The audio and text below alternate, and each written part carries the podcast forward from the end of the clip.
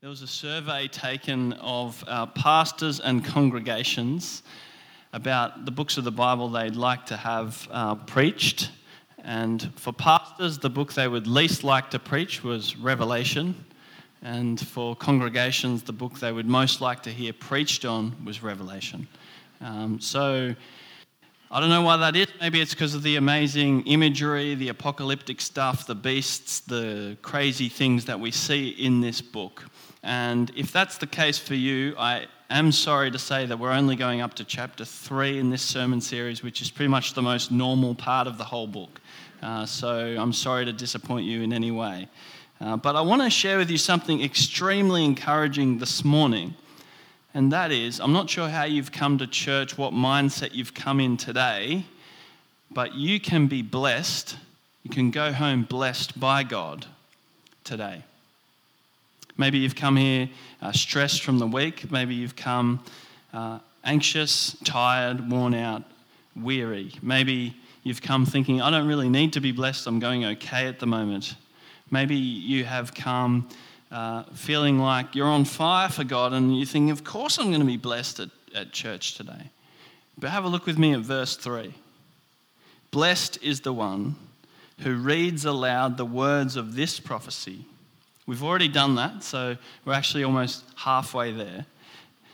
And blessed are those who hear it and take to heart what is written in it, because the time is near.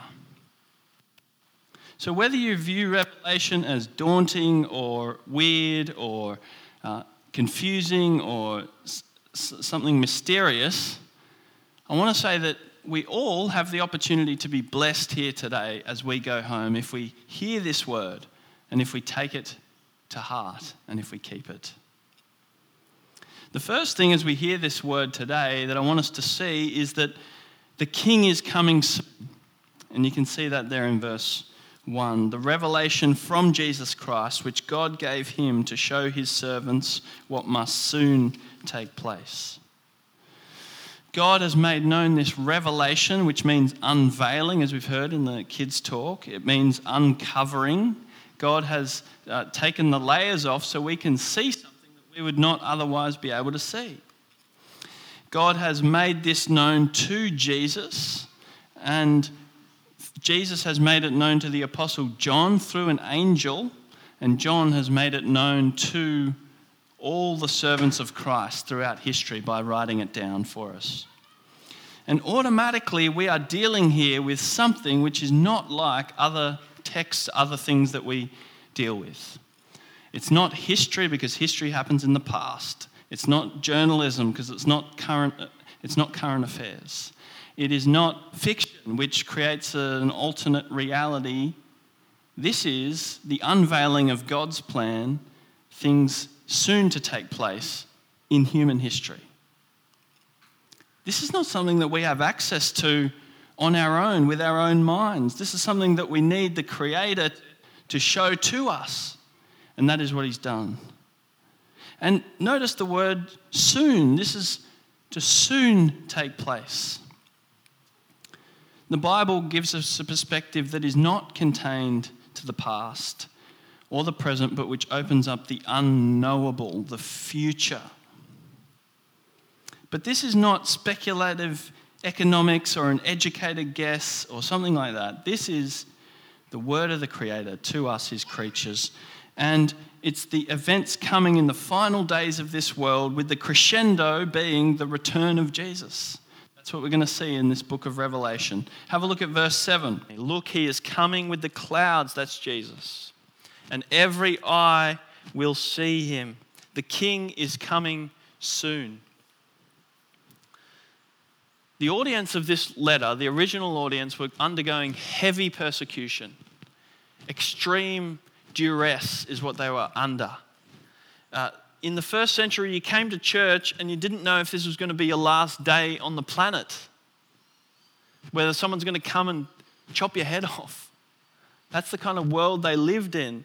And John, as he writes this letter, is on this island of Patmos, and he's not there like you would go there today for a luxury holiday overlooking the beautiful crystal blue sea. He's there because he's exiled for preaching the gospel. And this is the way that it has always been for the church of Jesus Christ throughout history. That's what Jesus promised. He says, if they hate you, remember that they hated me first. And that's what we see in the world today. The organisation Open Doors suggests that 1 in 7 Christians alive today are undergoing high to extreme levels of persecution. That amounts to 360 million Christians around the world. Just today, 13 Christians around the world will be killed for their faith. 12 Christian buildings will be attacked just today. 12 Christians will be arrested unfairly, treated or imprisoned, and 5 Christians will be abducted today. That's just today. It's going to happen again tomorrow and the next day. Let me recount to you a recent story. Charlotte is a 12-year-old girl from the Central African Republic who came to faith in Jesus through her uncle. Her father's a Muslim. When he saw that she'd converted to faith in Christ, he threatened to kill her. That didn't stop her from practicing her faith in Jesus. And so he planned to marry her off to a 45-year-old Muslim businessman. And her church decided, it's safer for us to get you out of here and you can go and live with an auntie in a faraway place. Multiply that story by 360 million, and that's the picture of the global church today.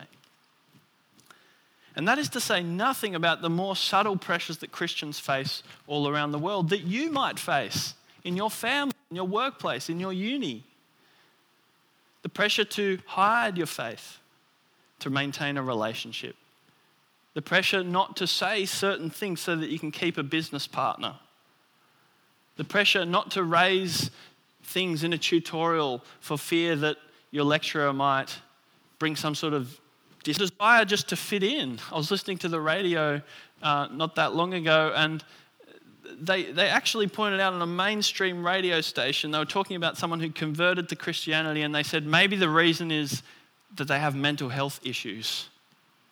This is what people think about Christians. Ever since Jesus rose again and his church has been established in the world, it's been under stress.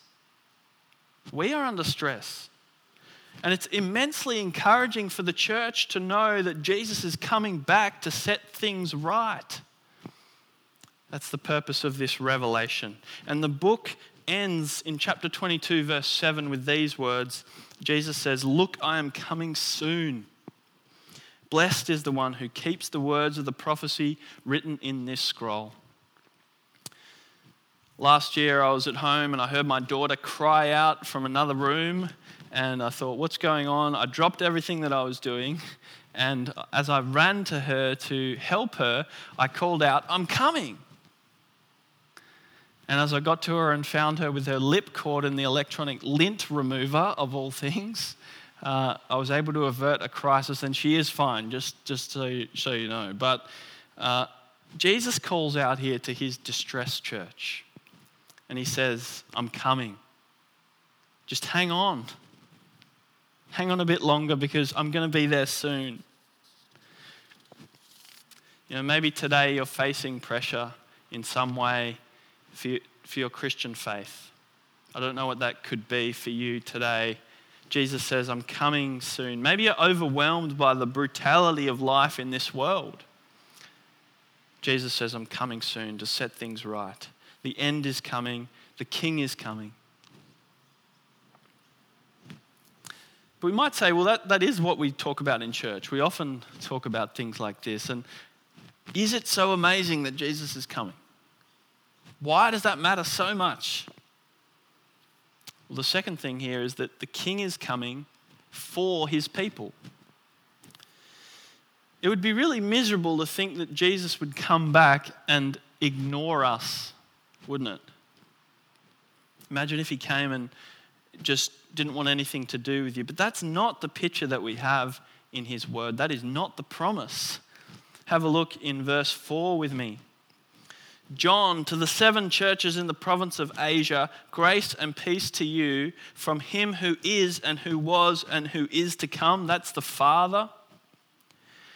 "And from the 7 spirits before his throne." That's not like 7 different religions before God. That is the way that Revelation talks about the Holy Spirit. It's seven is the number for completion, perfection. It's saying this is the complete Holy Spirit, the seven spirits. And this grace and peace also come from Jesus Christ.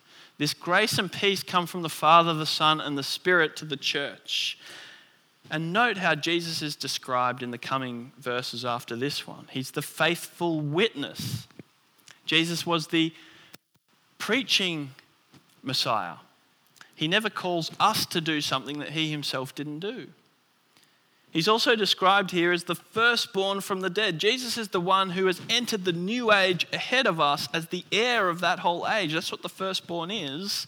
And he now owns that, and he's bringing us into that age, and he's gone there ahead of us. And he's also the ruler of the kings of the earth. You know, worldly kings, I don't know what your picture of them is, but they sit in amazing homes. They have amazing wealth. They have everything at their fingertips, and they even have a history of abusing people, mistreating people, abusing their power, manipulating people. And every single one of those kings has a king whose name is Jesus. Jesus is above all other names that ever have existed in this world. This is the Father, the Son, and the Spirit giving grace to the church, and Jesus is coming for his church. He addresses here the seven churches in Asia. Again, that number seven, it means completion. These are seven real historical churches, and they stand for the complete church of God. This is in Asia, not Asia the Orient, but Asia in the Roman Empire in the 1st century. And read with me verse 5. To him who loves us and has freed us from our sins by his blood, and has made us to be a kingdom and priest to serve his God and Father. To him be glory and power forever and ever. Amen. I want you to imagine that some tenants are living in a house owned by a landlord, and the place has been wrecked, and they've not looked after it at all. The windows are cracked, the carpet is wrecked, the mold growing in the roof, and the paint's peeling off the walls. And the landlord knows about this, and he writes them an email and says, you can't pay for this. You're not able to sort this out, and your rental record is wrecked for the rest of your lives because of this. So I'm going to pay. I'm going to fix it. And I'm going to shield you from a terrible rental record for your life. This is a picture of what Jesus has done for his church. And what would be the response of tenants whose landlord did that to them? If he came and visited, they'd say, thank you. You're the best landlord that we've ever experienced, and we're going to look after the house, and we're going to live differently. It's what Jesus has done for his church. He's saved us from all our sins, ransomed us with God the Father. He's paid the price that we owed for our sin. He's given his life at the cross to set us free from the guilt and the penalty and the power of sin in our lives. He's freed us. Who's treated you like that? You can be totally yourself. You don't have to pretend. You don't have to try to be something you're not. You don't have to try to impress him. He knows what you like. And he's done everything necessary to sort it out so you can have a relationship with God. It's actually like going for a job interview where you know that you have the job before the interview. How good would that be? You'd be so relaxed. Just totally yourself. Breathe a sigh of relief. My old barber was a Muslim, and we'd often talk about our faith with each other as he cut my hair.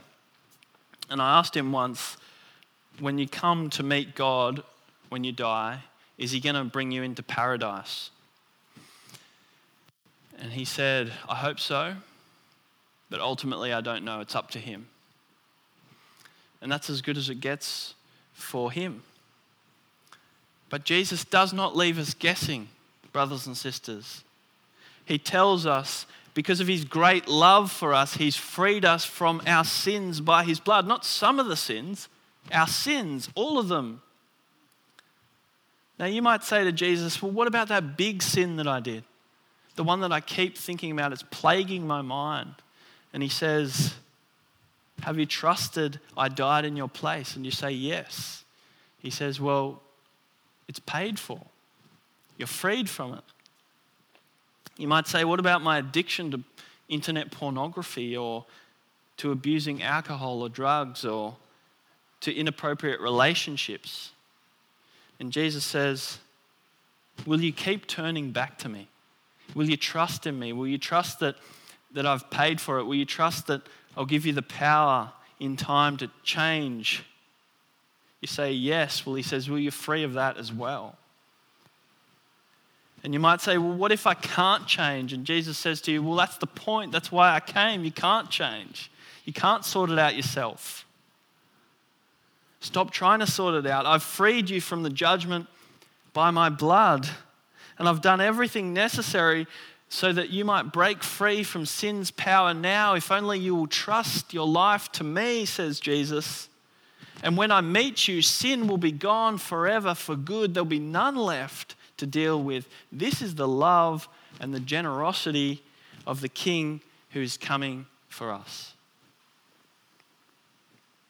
Too many Christians think that Jesus just puts up with them. You know, like you can be here in church and he's kind of like, okay, you can be there, but, you know, I'm kind of annoyed at you.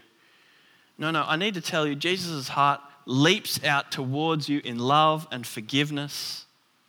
Even as he sees your sin, he leaps forward to forgive that sin. He went to the cross, he went to the hardest road so that you might not face God as the judge, but now have him as your Father in heaven. And he doesn't look for your report card and rake through it and say, this is okay, but this isn't very good. No, he takes the report card, he throws it away, wipes it clean, and he gives you a new one with his record so that you might be perfect in God's sight forever. He has freed us from our sins by his blood. And if you trust him, he's coming back for you. Don't doubt it. And when you do doubt it, know for sure that his grace, that his power is greater even than your doubts. The King is coming for his people. Thirdly, here we meet not only the King who is generous and is coming for his people, we also see the judge of the whole world. It is interesting that everyone really believes in a destiny for humans. It doesn't matter what your worldview is, everyone believes in some sort of destiny for the human race. For the atheist, they believe in annihilation, that one day you will cease to exist, that there's no ultimate justice. Most of the world's religions believe in some sort of day of reckoning, a day of judgment, and some people believe in salvation for all, no matter what you've done. When I used to speak to my Muslim barber, it's interesting that both of us believed that unless we changed our ways, that the other person was going to face God as the judge. We believe that about each other. And it gave a seriousness, it gave a weight to our conversations. Christianity ultimately says the man who came to offer forgiveness is the one who will return to judge. See with me verse 7. Look, he is coming with the clouds, and every eye will see him, even those who pierced him, and all the peoples on earth will mourn because of him. So shall it be. The question is, why are people mourning in this passage? What's going on? The answer is found in the line before, every eye will see him, even those who pierced him. You see, because while in history there are many who bow the knee to Jesus as Lord, there are many who don't. And there are many, even like those who strung him up on the cross in the first place and killed him, who have their backs turned to Jesus and say, I don't want anything to do with what you've got to offer, Jesus. And the Bible's very clear that there will be a day when every human heart is exposed before God, that there'll be no secrets left, and that God will come and bring ultimate justice, and that every knee will bow to Jesus. Some are going to bow willingly and some are going to bow unwillingly. And the Bible's clear that Jesus doesn't strong arm you or shove it down your throat. In the end, if you've rejected him, he'll honor your decision. It's certainly true that speaking of Judgment Day is not a popular thing to do in today's world. We can talk about God's love, that's fine. We can talk about following Jesus, that's fine. But we must not talk about Judgment Day. This is very politically incorrect. But I'm called as a pastor not to just bring out of the Bible the bits that are nice. I'm called to bring out the whole thing and put it before you plainly, and so that's what I'm doing. And I actually want to ask a different question than what our culture will ask. Our culture says, how can there be a judgment day? And I want to ask you this question, how can there not be a judgment day? Think about the world that we live in, a world of domestic violence and human trafficking, cyberbullying and power struggles, extreme greed and self-righteous cancel culture and peer pressure and social isolation and breakdown in communities and inequality and indifference to the suffering of others and sexism and racism and abject poverty and 360 million Christians around the world facing heavy persecution. People can see that this world is not right, that it's not the way it's meant to be, and we need a day of reckoning for our world. We need a day of justice. Is this what we're created for? Is this the world that I want for my children? Recently, I read an article about a trend amongst young men of getting sterilized, of literally getting a vasectomy before they have a partner and before they've had children, because they don't believe the world is worth bringing children into. But that can't be the answer. No, the answer is to look to Jesus, the judge of all, the one who will set things right, who won't stand for this world being the way that it is for much longer, who will do away with the old order of this world, with its back turned to God, going however it wants to go, and will bring in a new human condition by his resurrection for those who trust in him. The question here is, on the day Jesus returns, will we mourn for others that they have missed his gift? Or will we mourn for ourselves that we have not taken his opportunity to have our sins forgiven while the time was right? That we've waited too late and there's no longer any time left. I want to tell you tonight, there is no need for you to come before Jesus on the final day with your sins on your own back. He's done everything necessary for them to go on his back, and all you need to do is speak to him and trust in him. But I also do need to tell you tonight that he is coming. And this is a fearful day of reckoning for the world. He's coming as the generous one for his people and the judge of all.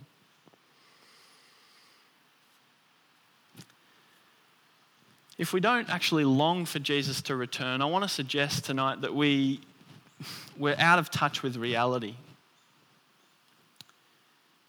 The 21-year-old person living in a North Korean prison cell for their faith longs for Jesus to return. The Eritrean man with his hands tied behind his back, sitting exposed in a forest every day because he has faith in Christ, longs for Jesus to return. The 12-year-old girl from Central African Republic longs for Jesus to return. And my friend, let me tell you about him. He longs for Jesus to return. I was talking to him over the weekend. He lives in a remote mission context, and I'm not going to mention his name or where he is, but he lives in a community with poverty, with COVID, with addiction to drugs, with alcohol issues. And this week he saw two people die in the community, and one day on his way to work, he found a person unconscious from too much alcohol. And he wrote to me by text last night. He said this, I'm sorry to share bad news with you. We're in good spirits. I've been praying with people, supporting various families where we do what we can and we make do with what we have. In the meantime, we long for Jesus' return. And we're comforted by the promise that he is making all things new. I'll finish tonight with another account which comes out of a book of Christians living around the world today in different locations. And this man's name is S.E. Wang. He's a Chinese Christian connected with the house churches in China. And he says this: "We are temporary residents on the earth. And things like the worship of money and secularism are trying to persuade us that we are permanent residents. When the tension eases between your earthly existence and your heavenly identity, that's the biggest threat." He added, "Persecution helps with that. Even cancer tells you this earth is not your home. Hardship reveals reality, that we are bound for another home, for another life." I was riding my bike home from work this week and saw the beautiful Sydney Harbour, and I thought, you know, we do forget that in Sydney as Christians, don't we? It's just so good here. But John's vision gives us a glimpse of Jesus and the kingdom that he will take us to, where all things will be made new. And the question I want to ask you, do we long for it? Do our hearts want that? When we look at our world here with honesty, we can actually train our hearts to long for Jesus to come.